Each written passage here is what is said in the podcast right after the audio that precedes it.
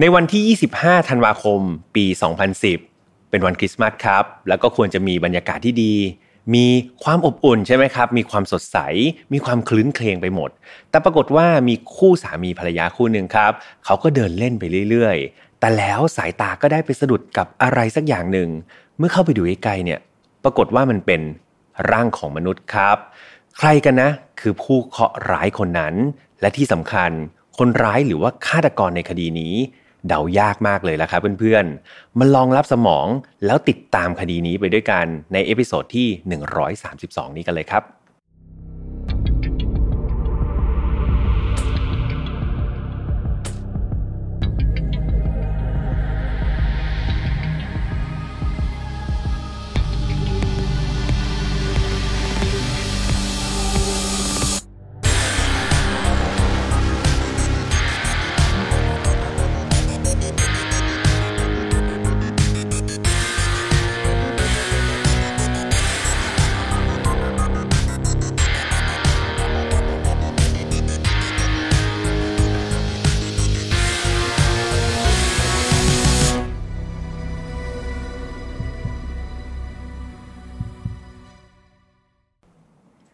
สวัสดีครับ ยินดีต้อนรับเข้าสู่ Final File Podcast นะครับ วันนี้คุณอยู่กับผมแฮมทัชพลเช่นเคยครับสำหรับเพื่อนๆที่ติดตามกันทาง YouTube เนี่ย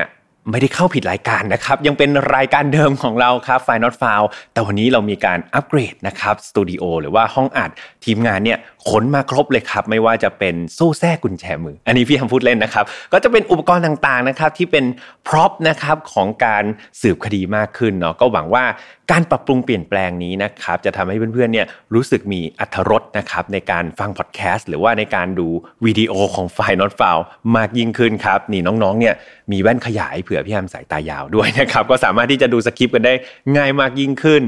สำหรับคดีในวันนี้ครับจะพาทุกคนเนี่ยไปที่ประเทศอังกฤษครับ ซึ่งจะเป็นช่วงเวลาของความสุขก็คือช่วงของวันคริสต์มาสนั่นเอง แต่ว่าเวลาเรานึกถึงคริสต์มาสเราก็จะนึกถึงซานตาคลอสใช่ไหมครับ นึกถึงการเฉลิมฉลองด้วยไก่งวง หรือว่ามีของขวัญก้อนใหญ่ ๆ ชิ้นใหญ่ ๆ มีเค้กมีอะไรมากินกัน แต่ปรากฏว่าในปี 2010 ครับวันคริสต์มาสเนี่ยมันเกิดเหตุการณ์ที่ไม่น่าเกิดขึ้น แล้วต้องบอกเลยว่าคดีนี้มันเศร้ามากๆครับ ประกอบกับการสืบสวนคดีนี้ต้องบอกเพื่อนๆเลยว่า ต้องติดตามครับ แล้วก็เดากันไปได้เรื่อยๆนะ แต่พี่ทำท้าทายเลยเลยครับ ต่อให้ฟังคดีมาเยอะๆ ก็ไม่ใช่ว่าจะเดากันได้ง่าย ๆ ดังนั้นครับ ก่อนที่จะไปเล่าคดีนี้ก็ต้องเตือนเหมือนเดิมทุกครั้งว่าฝ่ายนอตฟาวไม่สนับสนุนความรุนแรงทุกประเภทครับ ทุกเรื่องที่นำมาเล่าเนี่ยอยากให้ฟังไว้เป็นแนวทางในการป้องกันตัวเอง เรามาถอดบทเรียนครับจากอดีตที่มันเลวร้ายไม่ให้เกิดกับเรา แล้วก็คนที่เรารักครับ น้องๆอายุต่ำกว่า 18 ปีนะครับตอนนี้อยากให้มีคุณพ่อคุณแม่ผู้ปกครองครับมานั่งฟังด้วยกันเนาะพี่แอมเชื่อว่าประสบการณ์ต่างๆของผู้ใหญ่ครับเขาสามารถที่จะถอดมาให้เราได้ แล้วก็สอนเราว่าเราฟังเรื่องนี้เนี่ยไปเพื่ออะไร แล้วประโยชน์ที่เราได้รับเนี่ยคืออะไร เชื่อว่าพี่แฮมว่าจะได้ประโยชน์เยอะมากๆเลยยังไงชวนกันมาฟังเยอะ ๆนะครับ เอาละถ้าเกิดพร้อมกันแล้วครับ มาเล่าคดีใน episode ที่ 132 กันเลยดีกว่า เรื่องนี้ครับเกิดที่คลิฟตันครับซึ่งเป็นชานเมืองของบริสตอลประเทศอังกฤษนะครับ อย่างที่พี่แฮมว่าไป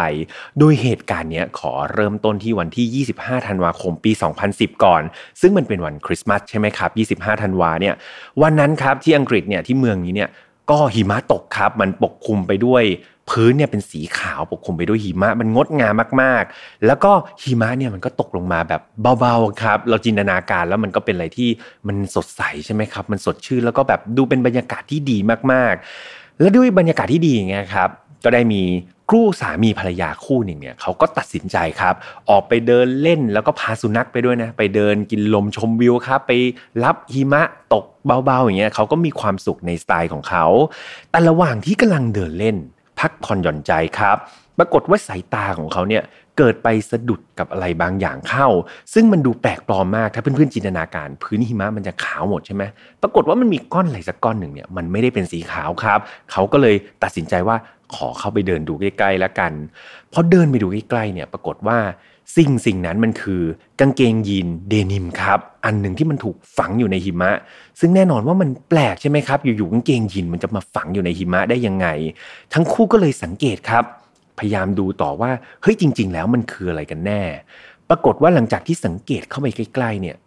มันไม่ได้มีแค่กางเกงครับ แต่ว่ามันอาจจะมีอะไรมากกว่านั้น ซึ่งแน่นอนครับ มันก็คือร่างของคนที่สวมกางเกงยีนนี้นั่นเอง เมื่อเขาเห็นแบบนั้นเขารีบโทรแจ้งเจ้าหน้าที่ตำรวจครับ ให้มายังสถานที่ที่เขาเจอสิ่งแปลกปลอมสิ่งนี้ทันที หลังจากรับเรื่องไปไม่นานครับ เจ้าหน้าที่ตำรวจที่นั้นก็เร็วมากๆ ก็ รีบตรงนะครับมายังสถานที่เกิดเหตุ และเมื่อเขาตรวจสอบดูเขาก็ทำการขุดครับโกยหิมะออกมาทั้งหมด และแน่นอนครับเห็นชัดแจ่มแจ้งเลยว่า นั่นก็คือ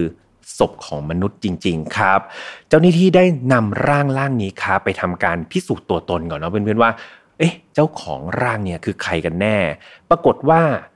ผู้เสียชีวิตคนนี้ครับ มีชื่อว่าโจแอนนาเยตครับ จากรูปการเนี่ยตำรวจเชื่อว่ามันคือ ดีฆาตกรรมอย่างแน่นอนครับ อย่างไรก็ตามเนี่ยจากการชนสูตรพลิกศพเนาะหลังจากที่เอาร่างของคุณเจน่าเนี่ยไปให้เจ้าหน้าที่เฉพาะทางทำการชนสูตรเนี่ยก็พบว่ามันมีล่องรอยต่างๆเนี่ยค่อนข้างที่จะบอกได้ยากครับ แล้วก็ต้องใช้เวลาในการวิเคราะห์เนี่ยนานมากๆ เหตุผลคืออะไรรู้ไหมครับเพื่อนๆเหตุผลเพราะว่าร่างของคุณโจนาเนี่ยไปอยู่ใต้หิมะครับ เป็นระยะเวลานาน ดังนั้น หิมะนี่มันมีความเย็นใช่ไหมครับเพื่อนๆมันก็เหมือนเป็นการเก็บรักษาเนาะ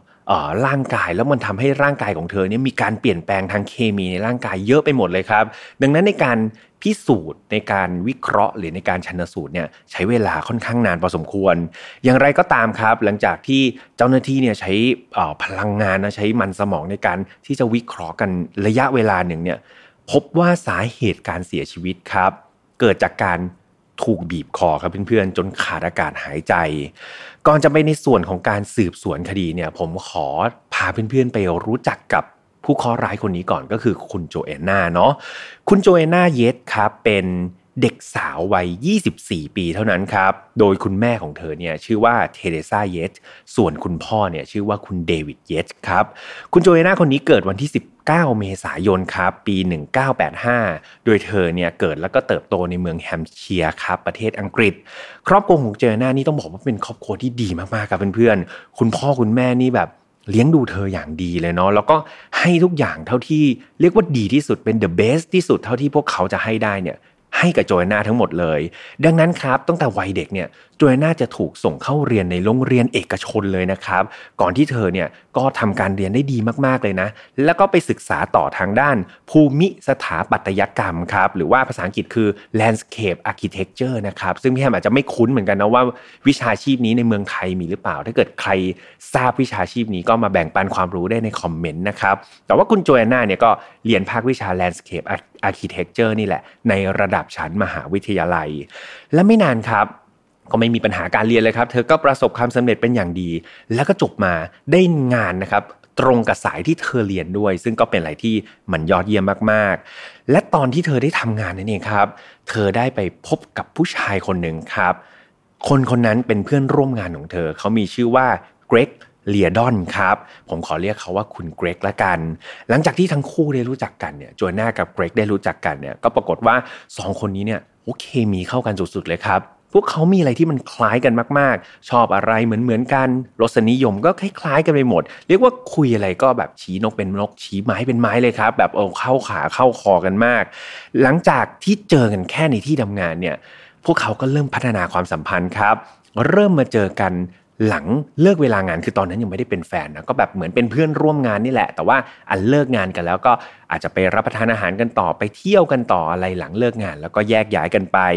หลังจากที่คบหาดูใจในลักษณะเหมือนเป็นเพื่อนเพื่อนคนสนิทอะไรประมาณนี้ครับสักระยะหนึ่งเนี่ยพวกเขาก็เห็นว่าเฮ้ยความสัมพันธ์ของพวกเขาเนี่ยมันไปได้ดีมากๆ แล้วมันสามารถที่จะพัฒนาเป็นคู่รักได้ พวกเขาก็เลย ตัดสินใจครับที่จะคบหาดูใจกัน เป็นเหมือนคู่รักกันในที่สุดครับจนกระทั่งวันหนึ่งครับ เวลาก็ผ่านไปเรื่อยๆ ทั้งคู่ก็แบบคบหากันเนาะแล้วก็ต่างคนก็ต่างมาทำงานที่เดียวกัน ก็เจอกันทุกวันครับจู่ๆเนี่ยบริษัทที่พวกเขาทำงานเนี่ยเกิดมีการเปลี่ยนแปลงขึ้นครับ คือเดิมเนี่ยอย่างที่บอกเนาะเขาเติบโตในแฮมสเชียร์ใช่ไหมครับแล้วบริษัทที่หางานได้เนี่ยก็อยู่ในแฮมสเชียร์นี่แหละ ปรากฏว่าบริษัทเนี่ยอยู่ๆก็บอกว่าเขาจะเปลี่ยนครับ เปลี่ยนสถานที่เนี่ยจากแฮมเชียร์เนี่ยจะย้ายไปอยู่ที่เมืองบริสโตลแทนก็คือย้ายสถานที่ ดังนั้นโจแอนนากับเกรกเนี่ยตอนนั้นเขาก็เป็นแฟนกันทำงานที่เดียวกันเจอกันบ่อยๆ มันก็ดีใช่ไหมครับ แต่การที่จะย้ายเงินเมืองไปที่บริสโตลเนี่ยพวกเขาก็มานั่งคุยกันว่าเอ๊ะจะเอายังไงดีนะจะไปหางานใหม่ที่แฮมเชียร์เหมือนเดิม เพื่อไม่ต้องย้ายสถานที่ หรือว่าจะทำงานที่เดิมนี่แหละ แต่ว่าย้ายไปอยู่บริสตอลหลังจากที่พวกเขาครับคุยสารตะกันเรียบร้อยเนี่ยโจนากับเกรกเลยตัดสินใจว่า เอาละไหนๆบริษัทจะย้ายไปบริสตอลใช่ไหมอย่างนั้นพวกเขาก็ย้ายไปอยู่บริสตอลด้วยกันเลยละกันก็คือไปอยู่ด้วยกันเลยครับ ไปอยู่เหมือน เป็นแฟนกันใช่ไหมครับ ก็ไปอยู่ที่เดียวกันเลย แล้วก็ย้ายเมืองไป แล้วก็จะได้ไม่ต้องเปลี่ยนบริษัท ทั้งคู่ก็เลยตกลงปรงใจครับ ที่จะย้ายไปอยู่บริสตอลแล้วก็ไปหาที่พักอยู่ร่วมกัน การได้ออกมาใช้ชีวิตคู่เนี่ยอยู่ร่วมกันเนี่ย ตอนนั้นมันสร้างความตื่นเต้นครับ แล้วก็ดีใจให้กับทั้งสองคนเป็นอย่างมาก เพราะว่าเดิมเนี่ยเขาก็อยู่กับคุณพ่อคุณแม่ ก็จะเจอกันแค่ตอนที่ทำงาน แต่เนี่ยทั้งคู่ก็ได้ออกมาอยู่ด้วยกันจริง ๆ แล้ว พวกเขารู้สึกว่าเฮ้ยนี่มันคือก้าวสำคัญครับ มันคือการพัฒนาความสัมพันธ์ไปอีกก้าวหนึ่งเลยเนาะในแง่ของความรักของทั้งคู่นะครับทุกอย่างเนี่ยต้องบอกเพื่อนๆว่ามันไปได้ดีมากครับสำหรับโจนากับเกรกทั้งคู่เนี่ยใช้เวลาอยู่ร่วมกันแทบจะตลอดเวลาครับเพราะว่าอยู่บ้านเดียวกันออกไปทำงานก็ทำงานที่เดียวกันครับ ดังนั้นตัวติดกันเป็นปลาท่องโก แล้วก็ทั้งคู่ก็แทบจะไม่ทะเลาะกกันเลยครับ อย่างที่บอกว่าเคมีเนี่ยเข้ากันมาก จนกระทั่งไม่นานหลังจากนั้นเนี่ยปรากฏว่าโจแอนนาเนี่ยเขาได้รับออฟเฟอร์ครับก็คือได้รับข้อเสนอของงานที่มันดีกว่า แล้วก็จ่ายเงินได้สูงกว่าด้วยนะครับ ซึ่งเป็นงานลักษณะงานเกี่ยวกับที่เธอจบมาเหมือนเหมือนกันเลย ดังนั้นครับทั้งคู่ก็เลยมาคุยว่างั้นก็ไม่เป็นไร เพราะว่าในอนาคตเราจะสร้างครอบครัวกันใช่ไหมดังนั้นถ้าเธอมีโอกาสที่ดีอะเธอก็ไปทำเถอะนั่นก็ทำให้โจแอนนาครับตัดสินใจ ย้ายที่ทำงานครับ ไปที่ที่เธอได้รับ offer มานั่นเอง แม้ทั้งคู่จะไม่ได้ทำงานด้วยกันแล้ว แต่ทั้งคู่ก็ยังกลับมาอยู่ด้วยกันในบ้านหลังเดียวกันนะครับ แล้วก็ความสัมพันธ์ของทั้งคู่มันก็ยังดูดีครับ ยังรักใคร่กลมเกี่ยวกันเป็นอย่างดี เวลาผ่านไปเรื่อยๆครับเพื่อนๆ จนกระทั่งวันที่ 17 ธันวาคมครับ ปี 2010ซึ่งมันเป็นไง ถ้าเป็นฝรั่งเนี่ยเขาก็เริ่มที่จะเข้าสู่เทศกาลของวันหยุดแล้วใช่ไหมครับ ใกล้จะปีใหม่ใกล้จะคริสต์มาสละ ดังนั้นครับ ช่วงนั้นจะมีวันหยุดมีฮอลิเดย์มากมาย ตัวเกรกเองเนี่ยเขาก็เลยฝ่ายชายเนาะเกรกเนี่ยเขาก็เลยวางแผนครับ ที่จะกลับบ้านเกิดของเขา คือเขาเนี่ยไม่ใช่คนแฮมเชียร์ตั้งแต่แรกนะ แต่เขาบ้านเกิดเนี่ยอยู่ที่เชฟฟิลด์ครับ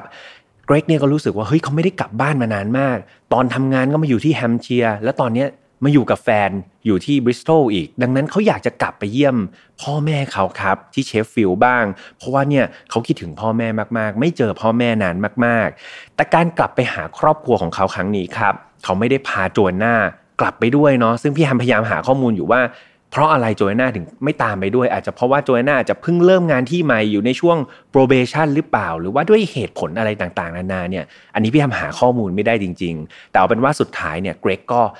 ขอกลับไปเยี่ยมครอบครัวคนเดียวนะครับจอยน่าไม่ได้ตามมาการที่เกรกเนี่ยต้องกลับไปเยี่ยมครอบครัวเนี่ย คนที่รู้สึกเศร้าที่สุดเนี่ยก็คือตัวโจแอนนาถูกไหมครับ อย่างที่เราฟังเรื่องราวกันมาเนี่ยจะเห็นว่าทั้งคู่เนี่ยตัวแบบติดกันตลอดปาท่องโก๋กันมาตลอด ดังนั้นครับการที่เกรกเนี่ยต้องกลับไปที่เชฟฟิลด์เนี่ยมันทำให้โจแอนนาเนี่ยรู้สึกเหงาครับเธอรู้สึกเธอเปล่าเปลี่ยวมากเลย แล้วก็เธอรู้สึกว่าการที่เธออยู่ที่บริสตอลเนี่ยเธอก็อยู่ไกลบ้านครับไม่ได้อยู่ที่แฮมเชียร์ดังนั้นเธอก็รู้สึกว่าเธอแทบไม่มีใครเลยเนาะถ้าเกิดเกรกเนี่ยไม่อยู่เคียงข้างเขา ดังนั้นครับวันที่เธอไปทำงานเนี่ยมันก็ยังไม่เท่าไหร่ใช่ไหมครับเพื่อนๆมันยังไปเจอเพื่อนร่วมงานบ้าง แต่ช่วงวันหยุดนี่สิอย่างที่พี่แฮมบอกไปเนาะช่วงปลายปีวันหยุดมันเยอะ แต่โจแอนนาต้องอยู่ที่ที่บริสโตลคนเดียวครับ มันทำให้เธอเนี่ยรู้สึกแบบ panic เหมือนกันรู้สึกเปลี่ยวเหมือนกันครับ รู้สึกแบบเออ การกลับมาในห้องที่มันไม่มีเกรกอยู่เนี่ยมันเป็นอะไรที่เหงาเกินทน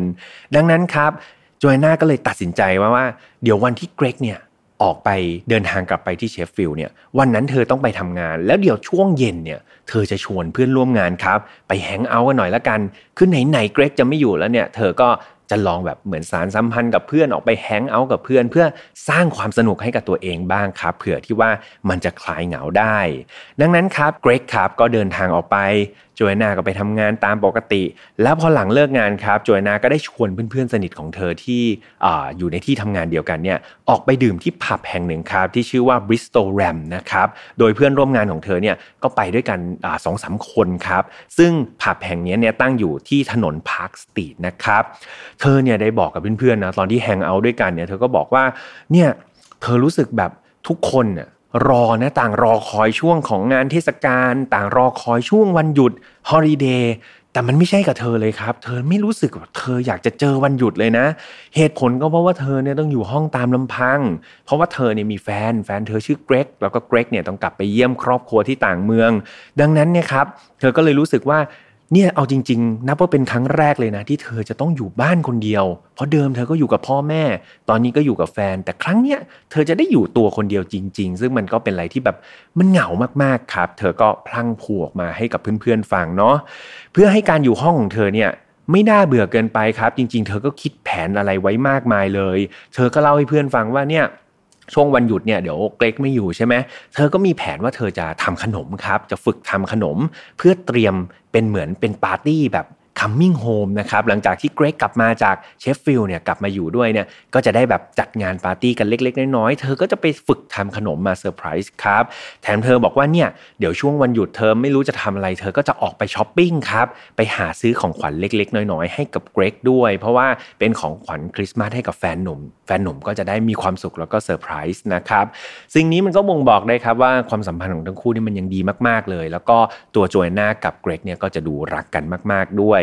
โจเอน่าครับใช้เวลาในการอยู่กับเพื่อนๆ ในการ hang out ที่ผับเนี่ยราวๆสองถึงสามชั่วโมงครับ ก่อนที่เธอเนี่ยจะออกจากผับแล้วก็กลับบ้านไปในช่วงราวๆสองทุ่มของคืนนั้น มีการพบภาพโจแอนนานะครับในกล้องวงจรปิดหรือ CCTV เนี่ยราวๆสองทุ่มสิบนาทีครับ ในตอนนั้นเนี่ยเธอเดินออกจากซูเปอร์มาร์เก็ตที่ชื่อว่า Waitrose ครับ โดยที่ตอนที่เธอออกจาก Waitrose ซูเปอร์มาร์เก็ตเนี่ยเธอไม่ได้ซื้ออะไรที่นั่นเลยนะครับ ก่อนที่จะพบว่าโจแอนนาเนี่ยได้มีการโทรหาเพื่อนสนิทคนหนึ่งครับ ที่ชื่อว่ารีเบคก้าสกอตในช่วงตอนสองทุ่มครึ่งครับ ซึ่งเนื้อหาในการคุยเนี่ยหลังจากที่ตอนหลังตำรวจไปสอบสวนกับรีเบคก้าเนี่ยก็พบว่า มันเป็นการคุยเกี่ยวกับงานทั้งนั้นเลยครับ เกี่ยวกับการจัดประชุมในช่วงวันคริสต์มาสอีฟอะไรพวกนี้ก็ไม่ได้มีเนื้อหาอะไรที่มันน่าสงสัยแต่ประการใดโจยน่าไปถูกพบภาพนะครับในกล้องวงจรปิดอีกครั้งหนึ่งเนี่ยตอนนั้นคือเธอไปซื้อพิซซ่าครับ อยู่ที่ห้าง Tesco Express นะครับ ซึ่งตอนนั้นเนี่ยก็ถัดออกไปหน่อยเป็นช่วงเวลา2ทุ่ม40 นาทีแล้ว ก่อนที่เธอจะตรงต่อไปครับ ที่ร้านสะดวกซื้อแห่งหนึ่งที่ชื่อว่า Bargain Booze ครับ ซึ่งหลังจากที่เธอออกจาก Bargain Booze เนี่ยภาพก็จับได้ว่าเธอซื้อเป็น cider ครับเป็นเครื่องดื่ม cider เนี่ยสองขวดเล็กๆ ถือติดตัวมา และนั่นครับเป็นภาพสุดท้ายที่มีการจับภาพโจเอน่าในขณะที่เธอมีชีวิตอยู่นะครับ ตัดมาคืนวันที่ 19 ธันวาคม ที่พี่แฮมเล่าไปทั้งหมดเมื่อสักครู่คือ 17 นะครับ 19 ธันวาคมเนี่ยช่วงราวๆ2ทุ่มครับ ตอนนั้นเนี่ยเกรกเนี่ยก็ไปถึงเชฟฟิลด์แล้วแหละ เขาก็ได้มีการแบบเหมือนพอถึงเชฟฟิลด์เนี่ยเขาก็ตามสไตล์ใช่ไหมครับ ก็บอกแฟนสักหน่อยก็เท็กซ์ไปบอกครับ ส่งข้อความไปบอกโจเอน่าว่าเออตอนนี้แบบถึงบ้านเรียบร้อยดีนะทุกอย่างโอเคดีไหมอะไรเงี้ยปรากฏว่าโจเอน่าเนี่ยไม่ตอบข้อความของเกรกครับ ตอนนั้นเนี่ยเกรกก็คิดว่า เฮ้ยโจเอน่าน่าจะยุ่งมั้งเธอน่าจะงานเยอะนะครับ หรือว่าบางทีแบตของเธออาจจะหมดหรือเปล่า ก็เกรกก็คิดในแง่ดีครับ ก็ไม่ได้คิดว่าจะมีอะไรเกิดขึ้น ปรากฏว่าวันนั้นเกรกก็นอนครับเข้านอนแล้วก็ตื่นเช้าขึ้นมา อย่างแรกเลยที่เกรกทำก็คือการเช็คโทรศัพท์ครับเขารีบเช็คโทรศัพท์เลยว่าเฮ้ยจวยหน้าตอบเข้ามาหรือยังนะที่เขาเท็กซ์ไปเมื่อวานเนาะปรากฏว่าจวยหน้าก็ยังไม่ตอบกลับครับ ยังไม่มีการอ่านข้อความอะไรของเขาเลย ซึ่ง แบบนี้ทำให้เกรกเป็นไง เรื่องรู้สึกกังวลใช่ไหมครับเท่าที่เราฟังมาเนี่ยความสัมพันธ์ของทั้งคู่มันแนบแน่นมากๆ ดังนั้นการที่เขาส่งเท็กซ์ส่งข้อความไปเนี่ย แล้วแฟนสาวไม่ตอบกลับมาเนี่ย เก๊กรู้สึกว่ามี something wrong ครับ มันมีอะไรที่ผิดปกติแน่ๆ เก๊กก็เลยพยายามที่จะติดต่อโจเอน่าครับ ในหลากหลายช่องทางเลย ไม่ว่าจะเป็นโทรหาแล้ว คือส่งข้อความไปก็ไม่ตอบครานี้โทรหาแล้วครับ โทรหาก็โทรไม่ติดครับ ฝากข้อความเสียงก็ไม่มีการแบบโทรกลับมา ดังนั้นครับตลอดช่วงสุดสัปดาห์เนี่ยที่เกรกไปอยู่ที่เชฟฟิลด์เนี่ยปรากฏว่าเขาไม่ได้รับ response ครับหรือว่าไม่ได้รับการตอบกลับอะไรจากโจแอนนาเลยแม้แต่ครั้งเดียว เวลาก็ผ่านไปครับ จนกระทั่งเกรกเนี่ยก็เดินทางกลับมาที่บริสตอลเหมือนเดิมเนาะหลังจากที่เขาเยี่ยมครอบครัวเสร็จเนี่ยเขาก็กลับมาที่บริสตอลเขาก็เดินเข้าไปที่แฟลตครับซึ่งเป็นแฟลตที่เขาอาศัยอยู่กับโจแอนนาเนี่ย สิ่งแรกเลยที่เขารู้สึกผิดสังเกตก็คือ ประตูห้องเขาครับ มันไม่ได้ล็อก คือมันแปลกมากๆนะปกติจอยหน้าเข้าห้องก็ต้องล็อกประตูใช่ปรากฏว่าประตูมันไม่ได้ล็อกครับ เก๊กก็เลยเดินเข้าไปในห้องเลย แล้วก็พยายามมองหาจอยหน้าว่าเธออยู่ในห้องหรือเปล่า ปรากฏว่าเธอไม่อยู่ในห้องครับ สิ่งนี้ครับมันทำให้เกรกเป็นไงแบบเฮ้ยไม่สบายใจเนาะไม่เจอแฟนหลายวัน ส่งข้อความมาก็ไม่ได้โทรก็ไม่รับ กลับมาที่ห้องห้องก็ไม่ได้ล็อกประตู เข้าไปข้างในเนี่ย ก็ไม่เจอตัวอีก เขาเลยหยิบโทรศัพท์ขึ้นมาครับ แล้วก็พยายามโทรหาโจยน่าอีกครั้งหนึ่ง ทันใดนั้นเองครับเพื่อนๆ สิ่งที่เขาได้ยินคือเสียงโทรศัพท์ของโจยน่าบันดังอยู่ในห้องครับ ห้องที่เขายืนอยู่นั่นแหละ อยู่ในแฟลตที่เขาอาศัยอยู่กับโจยน่านั่นเอง คราวนี้เกรกก็ค่อย ๆเดินครับ เดินดูว่าเสียงโทรศัพท์ของโจยน่าเนี่ยอยู่ที่ไหน ในที่สุดพอเดินไปครับ ปรากฏว่าโทรศัพท์นั้นมันอยู่ในห้องนั่งเล่นครับ มันอยู่ในเสื้อโค้ทของโจยน่าที่มันพาดไว้ในห้องนั่งเล่น นอกจากนี้ครับเกรกยังพบว่าทั้งกุญแจบ้าน ทั้งกระเป๋าตังค์เนี่ยมันถูกทิ้งไว้ในห้องหมดเลยครับอันนี้หมายถึงของโจยน่าเนาะกระเป๋าตังค์เอ่ย กุญแจบ้านของโจแอนนามันทิ้งไว้ในห้องครับ มันอยู่ในเสื้อคลุมของโจแอนนาซึ่งสิ่งนี้มันแปลกมากๆใช่ไหมครับเพื่อนๆคนที่จะออกไปข้างนอกเนี่ยอย่างน้อยๆเราต้องเอาโทรศัพท์มือถือไปเนาะกุญแจบ้านเราก็ต้องเอาไปใช่ไหมครับกระเป๋าตังค์ก็ไป แต่นี่ปรากฏว่า 3 สิ่งสำคัญเนี่ยมันอยู่ในบ้านหมดเลยครับ หายไปอย่างเดียวเลยก็คือ คนครับโจแอนนาเนี่ยมันหายตัวไปนั่นทำให้เกรกเนี่ยมั่นใจสุดๆเลยว่า มันมีอะไรบางอย่างเนี่ยผิดปกติกับโจแอนนาแฟนสาวเขาอย่างแน่นอน บื้องต้นครับเขาได้โทรไปหาคุณพ่อคุณแม่ของโจยนาก่อนว่า พวกเขาได้รับข้อมูลหรือว่าได้รับการติดต่อจากโจยนาบ้างหรือเปล่า ได้เจอเธอบ้างไหมหรือเธอกลับไปที่บ้านหรือเปล่า ซึ่งแน่นอนว่าครอบครัวของโจยนาบอกว่าไม่มีใครรู้เรื่องเลยครับ โจยนานี่ไม่ได้ติดต่อครอบครัวมาตลอดสุดสัปดาห์นี้เลย สิ่งนี้ครับทำให้เกรกเนี่ยตัดสินใจโทรแจ้งเจ้าหน้าที่ตำรวจทันที เพื่อรายงานว่าโจยนาแฟนสาวของเขา หายตัวไปครับ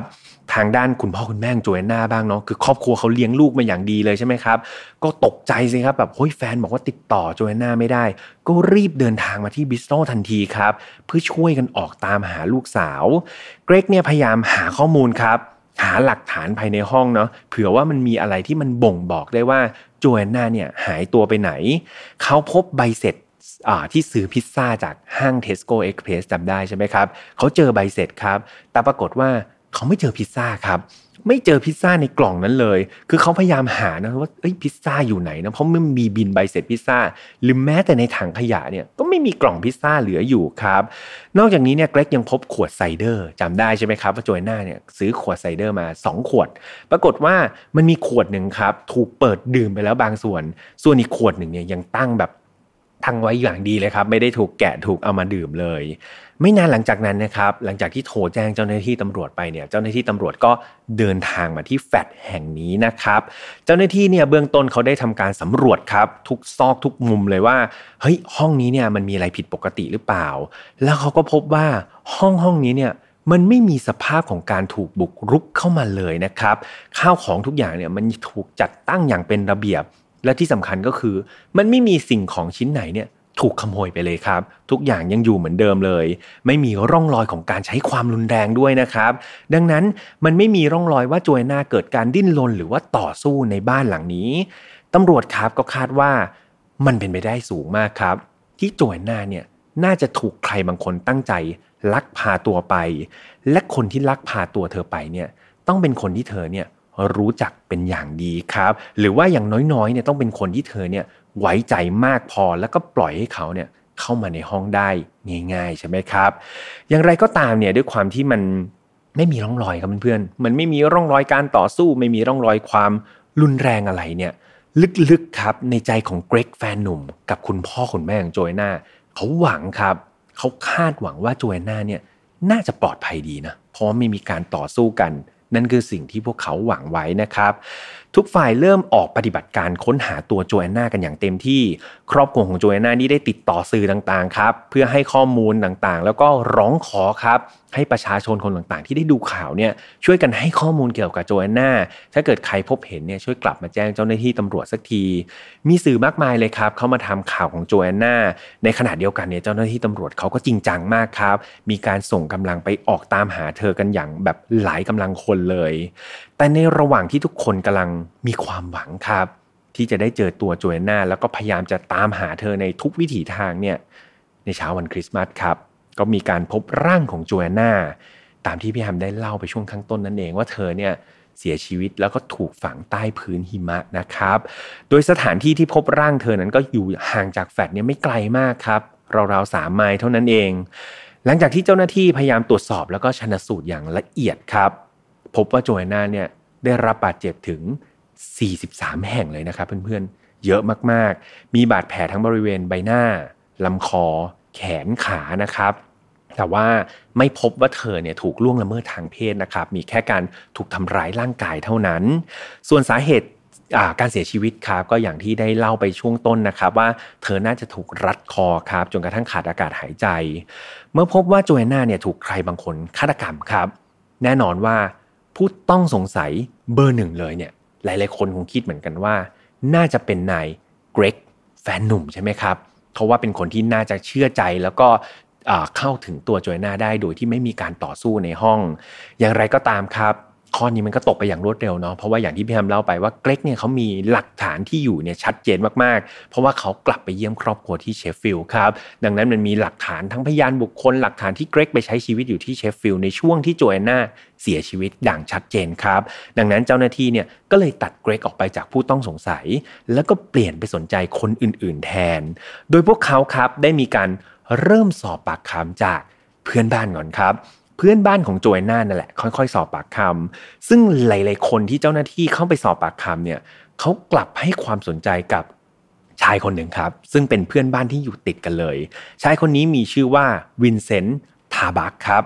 คนคนนี้เนี่ยเขาอาศัยอยู่กับแฟนสาวที่ชื่อว่าทันจามอสันครับ เจ้าหน้าที่เนี่ยเขาสังเกตนะว่า ในระหว่างที่มีการสอบปากคำเนี่ย ปรากฏว่านายวินเซนต์เนี่ยไม่ค่อยพูดอะไรเลยครับ ไม่ยอมพูดอะไรออกมาเลย พฤติกรรมเนี่ยเขาดูแบบเงียบๆจนน่าสงสัย คนเดียวที่ตอบคำถามเจ้าหน้าที่ก็คือ คุณทันจา ซึ่งเป็นภรรยาซึ่งเป็นแฟนสาวนะครับของนายวินเซนต์เนี่ยทันจาก็จะคอยตอบตำรวจให้แต่วินเซนต์เนี่ยเงียบครับ ไม่ค่อยตอบอะไรเลย ทันจาได้บอกกับเจ้าหน้าที่ตำรวจครับว่านี่คืนคืนนั้นเนี่ยเธอออกไปปาร์ตี้นะครับที่นอกเมืองในช่วงที่โจเอน่าเนี่ยหายตัวไป แล้ววินเซนต์เนี่ยก็ไปรับเธอในคืนนั้น นั่นหมายความว่าอะไรครับ หมายความว่าในช่วงที่ทันจาเนี่ยออกไปปาร์ตี้เนี่ยช่วงนั้นวินเซนต์อยู่ในห้องคนเดียวครับเขามีโอกาสที่อยู่นี่จะอยู่ในห้องคนเดียวได้ อย่างไรก็ตามครับ หลังจากที่เจ้าหน้าที่ตำรวจก็ถามนายวินเซนต์แบบจี้เข้าไปถามมันนะว่าอ้าวก็เนี่ยช่วงที่แฟนคุณอะออกไปปาร์ตี้คุณทำอะไรอยู่ในห้องนายวินเซนต์ก็บอกว่า ในคืนที่เขาออกไปเนี่ยเขาออกไปซูเปอร์มาร์เก็ตเท่านั้น แล้วเขามีหลักฐานด้วยนะว่าเขาเนี่ยไปซูเปอร์มาร์เก็ตจริง ๆ ไปสืบได้เลย เขามีพยานหลักฐานเรียบร้อย และที่สำคัญเนี่ยเขาไม่รู้จักแล้วก็ไม่เคยคุยกับโจแอนนามาก่อนนะครับนี่คือสิ่งที่นายวินเซนต์ให้การกับตำรวจ แถมเขาบอกว่าในคืนคืนนั้นเนี่ยเขาก็ไม่ได้ยินเสียงอะไรผิดปกติด้วยนะ ไม่ได้ยินเสียงคนกรีดร้องหรือว่าการต่อสู้กันเลย นอกจากเพื่อนบ้านแล้วครับ เจ้าหน้าที่ตำรวจยังได้ไปถามชายคนหนึ่ง ซึ่งมีความสำคัญมาก ชายคนนี้มีชื่อว่าคริสโตเฟอร์เจฟฟี่ครับคริสโตเฟอร์เจฟฟี่คือใครคริสโตเฟอร์เจฟฟี่คนนี้คือเจ้าของแฟลตแห่งนี้ครับ เพื่อนๆอาจจะงงว่าเอ้าทำไมต้องไปถามเจ้าของแฟลตด้วยใช่ไหมนั่นก็เพราะว่าโจแอนนาเนี่ยตำรวจเชื่อว่าน่าจะถูกสังหารในห้องครับ หรือว่ามีคนเนี่ยเข้าไปในห้องเธอได้ และคนร้ายเนี่ยอาจจะนำศพเธอไปทิ้งข้างนอก ดังนั้นครับคริสโตเฟอร์เจ้าของแฟลตเนี่ยเขาคือคนคนเดียวครับ ที่มีกุญแจสำรองครับเพื่อนๆ ดังนั้นถ้าเกิดในเคสที่โจแอนนาเนี่ยล็อกห้องคริสโตเฟอร์จะเป็นคนเดียวที่เขามีกุญแจสำรอง และสามารถที่จะเข้าไปในห้องของโจแอนนาโดยที่เธอไม่จำเป็นจะต้องอนุญาตให้เขาเข้าไปได้เลยนะครับ ดังนั้นคริสโตเฟอร์ก็เลยกลายเป็นอีกหนึ่งผู้ต้องสงสัยที่ตำรวจเนี่ยให้ความสำคัญนั่นเอง จากปากคำครับของคนที่เป็นลูกบ้านนะที่เช่าแฟลตกันอยู่เนี่ย หลาย ๆ คนก็บอกว่าในคริสโตเฟอร์เนี่ยเป็นคนที่ค่อนข้างที่จะน่ากลัวทีเดียวครับ เขาเนี่ยมีพฤติกรรมบางอย่างที่ทำให้คนที่คุยด้วยเนี่ยรู้สึกอึดอัดใจหรือว่าไม่สบายใจได้ง่าย ๆ หลังจากที่เจ้าหน้าที่ตำรวจครับไปสอบปากคำนายคริสโตเฟอร์เนี่ยเขาก็ให้การนะว่านี่คืนที่เกิดเหตุนะครับ ช่วงเวลาที่ตำรวจคาดว่าจะเกิดเหตุโจยนาถูกสังหารเนี่ยนายคริสโตเฟอร์บอกว่าในคืนนั้นเนี่ย เขาอยู่ในห้องคนเดียวครับ ซึ่งห้องที่เขาอยู่ก็อยู่ในแฟลตแห่งนี้แหละคือเขาเป็นเจ้าของแฟลตซึ่งเขาก็มีห้องอยู่ในแฟลตแห่งนี้ด้วยนะเขาก็บอกคืนนั้นเนี่ยเขาไม่ได้ออกไปไหนเลย เขานั่งอ่านหนังสืออยู่ในห้องตลอดคืนนะครับเขาบอกกับเจ้าหน้าที่ตำรวจแค่นี้เองครับ เขาก็ไม่มีพยานหลักฐานอะไร เขาแค่บอกว่าเขายืนยันว่าเขาอ่านหนังสืออยู่ในห้อง สิ่งนี้ทำให้เจ้าหน้าที่ตำรวจเป็นไง สงสัยสุดๆเลยสิครับ สงสัยในตัวคริสโตเฟอร์เป็นอย่างมาก เพราะเขาเนี่ยไม่มีพยานไม่มีหลักฐานในการยืนยันที่อยู่ในช่วงเกิดเหตุ แถมเกรกเนี่ยยังเคยบอกด้วยนะครับว่าก่อนที่เขาจะกลับไปเยี่ยมครอบครัวที่เชฟฟิลด์เนี่ยเขาได้มีการแจ้งกับคริสโตเฟอร์ด้วยครับ ในฐานะที่เป็นเจ้าของแฟลตเกรกก็ด้วยความหวังดีนะครับ ก็ไปบอกคริสโตเฟอร์ไว้ว่าเออเนี่ยเดี๋ยวเขาจะไม่อยู่ในช่วงสุดสัปดาห์นะ ยังไงก็ฝากดูแลที่นี่ด้วยละกัน ดังนั้นครับมันเป็น มันเป็นตีเป็นความหมายได้อีกอย่างหนึ่งว่าคริสโตเฟอร์ก็จะเป็นอีกคนหนึ่งนะครับ ที่จะรู้ว่าเกรกไม่อยู่ในห้อง และคนที่อยู่ในห้องก็คือโจแอนนาแฟนสาวคนเดียวตามลำพังเท่านั้นครับ สิ่งนี้ทำให้ตำรวจเนี่ยทวีคูณเลยครับ เพิ่มความน่าสงสัยในตัวนายคริสโตเฟอร์เจฟฟี่ที่เป็นเจ้าของแฟลตเป็นอย่างมาก และไม่นานนะครับ ด้วยหลักฐานต่างๆ ด้วยข้อมูลต่างๆ ที่มันชี้ไปที่นาย คริสโตเฟอร์คนนี้เจ้าหน้าที่ตำรวจก็เลยได้ทำการจับกลุ่มครับคริสโตเฟอร์ในข้อหาฆาตกรรมโจแอนนาแบบจับกลุ่มเอาไว้ก่อนนะครับ ในฐานะผู้ต้องสงสัย แต่หลังจากที่คริสโตเฟอร์เนี่ยถูกจับกลุ่มเนี่ยจู่ๆนายวินเซนต์ยังจำวินเซนต์ได้ไหมครับ เพื่อนบ้านที่ทำตัวลึกลับที่ทำตัวเงียบๆเนี่ยนายวินเซนต์ครับจากพฤติกรรมเงียบๆเนี่ยปรากฏว่าหลังจากที่ข่าวเนี่ยมันมีการออกว่าตำรวจเนี่ยมีการจับกลุ่มนายคริสโตเฟอร์ไปเนี่ยวินเซนต์จู่ๆ โทรศัพท์มาให้การกับตำรวจครับ ให้การข้อมูลเพิ่มเติมว่านายวินเซนต์บอกว่าเฮ้ยวันนั้นเนี่ยจู่ๆเขาก็นึกขึ้นมาได้นะว่าเขาเนี่ยมองออกไปนอกหน้าต่าง เขาเห็นรถของนายคริสโตเฟอร์เนี่ยขับไปรอบๆแฟลตครับครับวนไปวนมาอยู่หลายรอบเลย ซึ่งมันผิดสังเกตมากๆ เขาจำรถได้เลยว่าเนี่ยคือรถของเจ้าของแฟลตนั่นทำให้เจ้าหน้าที่ตำรวจครับ เหมือนได้ข้อมูลมาใหม่ เขาก็เลยไปทำการตรวจสอบครับ ยึดรถของนายคริสโตเฟอร์มาทำการตรวจสอบโดยการหา DNA ของโจเอนนาเพราะว่าถ้าเกิดมันเป็นแบบรถที่ใช้ในการบรรทุกศพของโจเอนนาไปทิ้งที่สถานที่ที่เจอศพจริงๆเนี่ยอย่างน้อยๆต้องมี DNA ของโจเอนนาบ้างใช่ไหมครับ และผลก็ปรากฏออกมาว่า รถของนายคริสโตเฟอร์นั้นไม่มี DNA ครับ ไม่มี DNA ของโจแอนนาเลย แล้วก็ไม่มีอะไรที่น่าสงสัยที่เกี่ยวข้องกับคดีนี้เลย แม้แต่น้อยครับ ดังนั้นหลังจากที่จับกลุ่มนายคริสโตเฟอร์ได้สักพักหนึ่งเนี่ย แต่มันหาหลักฐานในการยืนยันความผิดเขาไม่ได้ สุดท้ายเป็นไงตอนนี้ที่ตำรวจก็ต้องปล่อยตัวคริสโตเฟอร์กลับบ้านไปครับ แต่ว่าตอนนี้ตำรวจเขาก็รู้สึกว่าเป็นไงตอนแรกเขารู้สึกเหมือนถึงทางตันแล้วเนาะว่าเฮ้ยหาคนร้ายไม่ได้สักทีนะคนที่คิดว่าใช่เนี่ยมันก็ไม่ใช่ แต่ว่ามันมีเจ้าหน้าที่ตำรวจคนหนึ่งนะครับเขาก็รู้สึกสงสัยเหมือนกับที่เพื่อนๆหลาย ๆ คนอาจจะสงสัย คนที่พวกเขาสงสัยก็คือ นายวินเซนต์ครับเจ้าหน้าที่ตำรวจเนี่ยกลับมาดูข้อมูลนะแล้วก็ความน่าสงสัยในในตัวนายวินเซนต์เนี่ยเขาก็ปรากฏว่าเขาเจอว่านายวินเซนต์เนี่ยในการสอบปากคำเนี่ยก็เป็นคนเงียบๆถามอะไรก็ไม่ตอบไม่ค่อยให้ข้อมูลอะไร แต่ล่าสุดเนี่ยพอข่าวออกไปว่าจับกลุ่มนายคริสโตเฟอร์เนี่ยนายวินเซนต์กลับมีพฤติกรรมที่แปลกมากครับ อยู่ๆโทรมาหาเจ้าหน้าที่ตำรวจเองเลยนะ มาให้ข้อมูลด้วยตัวเองเลยว่าเนี่ยเห็นรถของนายคริสโตเฟอร์ขับวนไปวนมา เรียกว่าโทรมาแจ้งแทบจะทันทีที่ข่าวนี้ ข่าวว่าคริสโตเฟอร์ถูกจับตัวออกไปเลย สิ่งนี้ครับทำให้ตำรวจรู้สึกว่าเฮ้ยมันบังเอิญไปหรือเปล่านะ มันพอดิบพอดีไปหรือเปล่าที่แบบคุณจะไปนึกออกตอนที่มันกลายเป็นข่าวดัง ดังนั้นครับ เจ้าหน้าที่ตำรวจก็เลยรู้สึกว่าเขาเนี่ยอยากสนใจครับ กลับมาสนใจในตัวนายวินเซนต์อีกครั้งหนึ่ง เขาก็เลยทำการเรียกครับเรียกตัวนายวินเซนต์เนี่ยกลับมาสอบปากคำนอกจากสอบปากคำครับตำรวจได้มีการเก็บ DNA ด้วยนะครับของนายวินเซนต์ไปด้วย เพื่อขอนำไปตรวจสอบครับกับสิ่งของต่างๆ ในห้องของโจแอนนาว่ามันมี DNA ของนายโจนายวินเซนต์เนี่ยในห้องของโจแอนนาบ้างหรือเปล่า ในที่สุดครับ หลังจากที่นำ DNA ของวินเซนต์ไปตรวจสอบ ก็พบว่ามันมี DNA ของเขาหลายจุดเลยครับ ในแฟลต ในห้องของโจแอนนาในที่เกิดเหตุ รวมถึงมันมีการพบ DNA ของนายวินเซนต์บริเวณหน้าอกของโจแอนนาที่ศพนะครับศพหน้าอกบริเวณหน้าอกของโจแอนนารวมถึงเสื้อผ้าของเธออีกหลายแห่งด้วย ไม่พอครับเจ้าหน้าที่ตำรวจได้ไปตรวจสอบรถของนายวินเซนต์เนี่ยปรากฏว่าพบคราบเลือดครับเพื่อนๆเป็นคราบเลือดอยู่ที่บริเวณท้ายรถของนายวินเซนต์และเมื่อนำคราบเลือดนั้นไปตรวจสอบ เดาไม่ยากเลยครับ มันคือคราบเลือดของโจแอนนานั่นเอง สิ่งเหล่านี้มันกลายเป็นหลักฐานที่แบบชัดเจนครับ ไม่รู้จะชัดยังไงแล้วนะครับ แจ่มแจ้งแดงแจ๋เลยว่า คนร้ายของคดีนี้ก็คือนายวินเซนต์ทาบาร์กคนนี้นี่เองครับ เจ้าหน้าที่ตำรวจหลังจากตรวจสอบเรียบร้อยก็ทำการเข้าจับกลุ่มนายวินเซนต์ทันที จากการเก็บหลักฐานสอบปากคำครับ เจ้าหน้าที่ตำรวจได้ทำไทม์ไลน์ออกมานะครับตามข้อสมมุติฐานของคดีนี้เอาไว้ว่า เริ่มจากคืนนั้นครับโจแอนนาได้เทินเดินทางนะครับ กลับมาถึงห้องเนี่ยอย่างปลอดภัย และเธอก็เข้าไปในห้อง วางอาหารอะไรให้เรียบร้อย จากนั้นครับวินเซนต์เนี่ยที่อยู่ข้างๆห้องเนี่ยก็ได้แอบนะครับ แอบเข้ามาในห้องก่อนที่ตัวโจแอนนาเนี่ยจะรู้ตัวเพื่อนๆจินตนาการทันไหม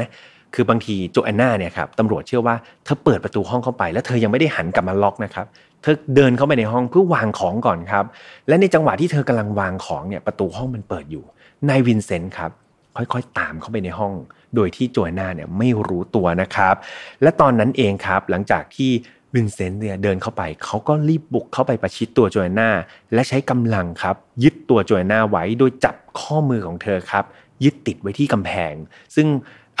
สิ่งที่ตำรวจใช้สันนิษฐานก็คือคราบ DNA ต่างๆนะครับเพื่อนๆอันนี้พี่ทำรวบรัดสรุปมาให้ว่าทำไมตำรวจถึงคิดแบบนี้นายวินเซนต์ก็ยึดมือครับจินตนาการตามนะว่ายึดข้อมือของโจแอนนาเนี่ยติดไว้กับกำแพงครับเพื่อให้เธอเนี่ยไม่สามารถที่จะดิ้นรนแล้วก็ต่อสู้ได้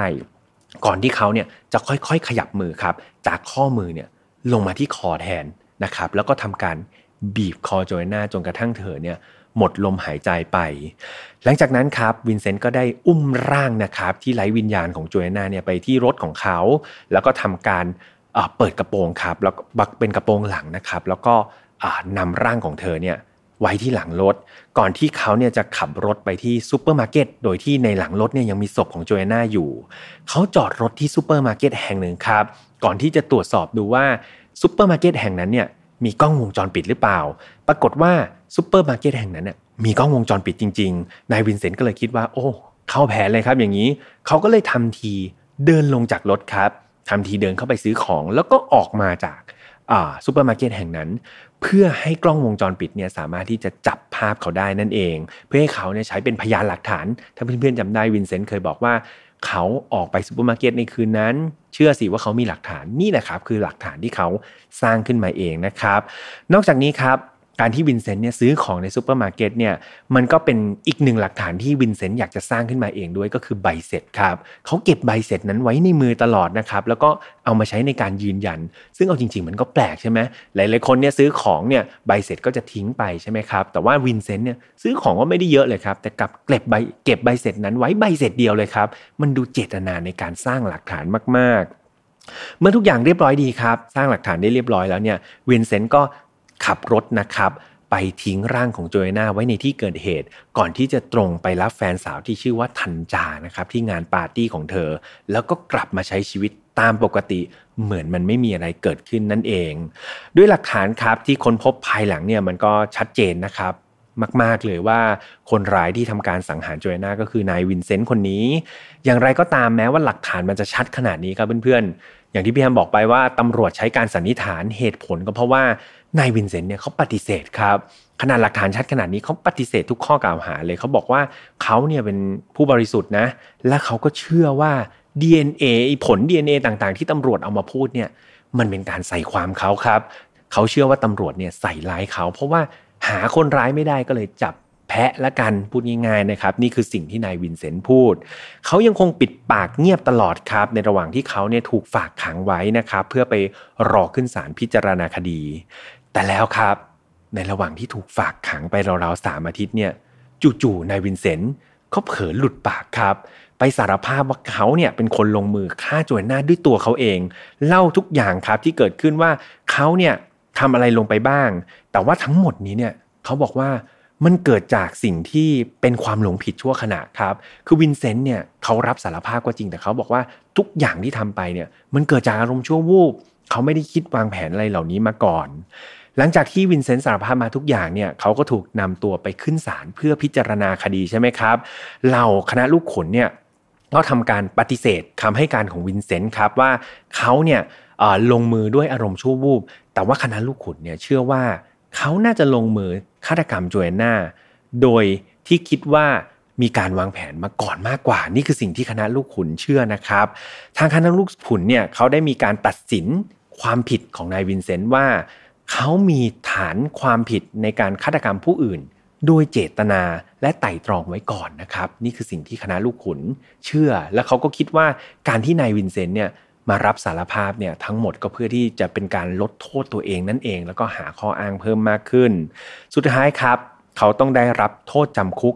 ตลอดชีวิตนะครับจากคดีนี้ แต่ว่าเขามีสิทธิ์ขอพาโรนะครับหรือว่าขออุทธรณ์ได้หลังจากที่ติดคุกอย่างน้อยๆเนี่ย 20 ปีครับ อย่างไรก็ตามพวกแรงจูงใจเอ่ยว่าสังหารโจแอนนาไปทำไมเนี่ยทุกวันนี้ยังคงเป็นปริศนาครับวินเซนต์แค่ยอมรับสารภาพนะว่าเขาเนี่ยเป็นคนลงมือฆาตกรรมโจแอนนาจริง ๆ แต่เขาไม่ยอมบอกรายละเอียดอื่นๆครับว่าทำไปทำไมแรงจูงใจคือทำทำไมและทำอะไรไปบ้างนะครับพ่อของโจแอนนาเนี่ยรู้สึกโศกเศร้ามากครับกับคดีนี้แม้ว่าจะจับตัวคนร้ายได้ และคนร้ายก็ต้องติดคุกตลอดชีวิตเนี่ยแต่พวกเขาก็รู้สึก หัวใจสลายครับ เขารู้สึกว่าเนี่ยเขาเลี้ยงดูลูกสาวมาอย่างดีเลยนะ แต่สุดท้ายเนี่ยลูกสาวต้องมาพบกับจุดจบที่มันน่าเศร้ามากๆ แต่ในความโชคร้ายแบบมาก ๆของเขาเนี่ยเขาก็ยังคิดในแง่ดีครับ เขาก็รู้สึกว่าอย่างน้อยๆเนี่ยมันก็ยังดีกว่าการไม่เจอร่างของโจเอน่าเลยเนาะอย่างน้อยๆยังเอาร่างโจเอน่าเนี่ยมาทำพิธีกรรมทางศาสนาได้ เอามาฝังศพได้สำเร็จ พ่อของโจเอน่าได้มีกล่าวไว้ด้วยนะครับกับสื่อว่าสัปดาห์ที่แล้วเนี่ยเป็นช่วง เวลาที่แย่ที่สุดในชีวิตของพวกเราเลย เราหวังว่าเราจะไม่ต้องเจออะไรแบบนี้อีก แต่เราก็รู้สึกโล่งใจที่เราได้เจอเธออีกครั้ง ถ้ามีโอกาสและเธอยังได้ยินอยู่ เราอยากจะบอกกับดวงวิญญาณของเธอว่า ยินดีต้อนรับกลับมานะลูกหลักโอ้โหฟังแล้วเพี้ยมขนลุกมากเลยนะครับ ตอนที่แปลเป็นภาษาอังกฤษออกมานะครับ ก็ welcome back my beloved daughter นะครับ ก็ต้อนรับกลับมานะลูกแม้ว่าจะกลับมาได้แค่ดวงวิญญาณนะครับ ก็จบไปนะครับ เป็นคดีที่น่าเศร้าเช่นเคยครับ ก็เล่าไปแล้วก็รู้สึกขนลุกไปนะครับขนลุกเพราะว่ารู้สึกโศกเศร้าเสียใจกับคดีนี้เหมือนกันดังนั้นเพื่อนๆครับ ถ้าเกิดฟังคดีนี้แล้วรู้สึกยังไงก็มาแบ่งปันกันได้นะครับเรื่องราวต่างๆเนาะแต่ว่าบทเรียนหนึ่งครับที่เป็นจุดเด่นเลยนะครับกับเรื่องของคดีในวันนี้ก็คือเรื่องของการป้องกันตัวเองครับเพื่อนๆพี่ไม่แน่ใจนะว่าเพื่อนๆเนี่ยที่อยู่ อาศัยเนี่ยอยู่กับคุณพ่อคุณแม่หรือว่าอยู่คนเดียวนะครับ แต่ว่าถ้าเกิดหลาย ๆ คนเนี่ยเชื่อว่าอยู่อพาร์ตเมนต์อยู่คอนโดหรืออยู่หอพักครับ การที่เราเข้าไปในห้องเนี่ยไม่อยากให้เราประมาทครับ อย่างเคสเนี่ยมันจะไม่เกิดขึ้นเลยเนาะ ถ้าวันนั้นโจแอนนาเนี่ยเธอหันกลับมาล็อกประตูสักหน่อยนะครับ ดังนั้นข้อคิดตรงนี้ครับมันเป็นเหตุการณ์ร้ายๆที่เกิดขึ้นไปแล้วนะครับ ซึ่งมันก็ไม่อยากให้มีใครเกิดเนาะแล้วพี่แฮมก็ไม่อยากให้เกิดขึ้นกับใคร ดังนั้นครับ ถ้าเกิดใครมีโอกาสได้ฟังคลิปนี้ ได้ฟังวิดีโอนี้พี่แอมขอร้องเลยนะครับ ทุกๆ ครั้งที่คุณเข้าไปในห้องใครที่อยู่คนเดียวเนี่ย หันกลับไปปิดประตูนิดนึงครับ ล็อกประตูสักนิดนึง เราไม่รู้ว่าข้างๆ ห้องเราเป็นใคร เราไม่รู้เลยว่าในวันนั้นจะมีใครที่ไม่ดีอยู่แถวนั้นหรือเปล่า ป้องกันไว้ก่อนดีกว่าครับ ถือว่าพี่แอมขอร้องนะแลกเปลี่ยนกับการที่ไปหาข้อมูลมาเล่าให้ฟังนี่คือจุดประสงค์ที่พี่แอมอยากจะให้ทุกคนนำไปปฏิบัติจริง ๆนะครับ ก็หวังว่าจะไม่มีเรื่องราวไม่ดีแบบนี้เกิดขึ้นอีกในสังคมของเรา หรือว่าในโลกใบนี้ครับ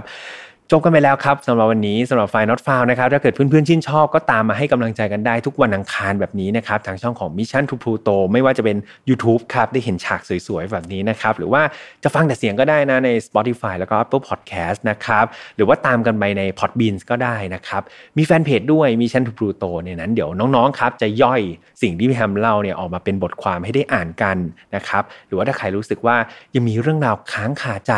ยังมีคำถามที่อยากคุยกับพี่แฮมหรือว่าเพื่อนๆในกลุ่ม File Not Found เนี่ยตามเข้าไปในกลุ่ม Facebook ได้เลยนะครับกับ File Not Found Family นะครับในนั้นมีแต่คนน่ารักน่ารักนะครับแล้วก็เราดูแลกันเหมือนครอบครัวจริง ๆ ยังไงดูแลสุขภาพ แล้วเจอกันใหม่วันอังคารหน้านะครับ วันนี้พี่แอมขออนุญาตไปพักผ่อนก่อน สวัสดีครับ พบกับเรื่องราวที่คุณอาจจะหาไม่เจอ แต่เราเจอใน f i n a l f a r Podcast Presented by ดีน่าโทนิว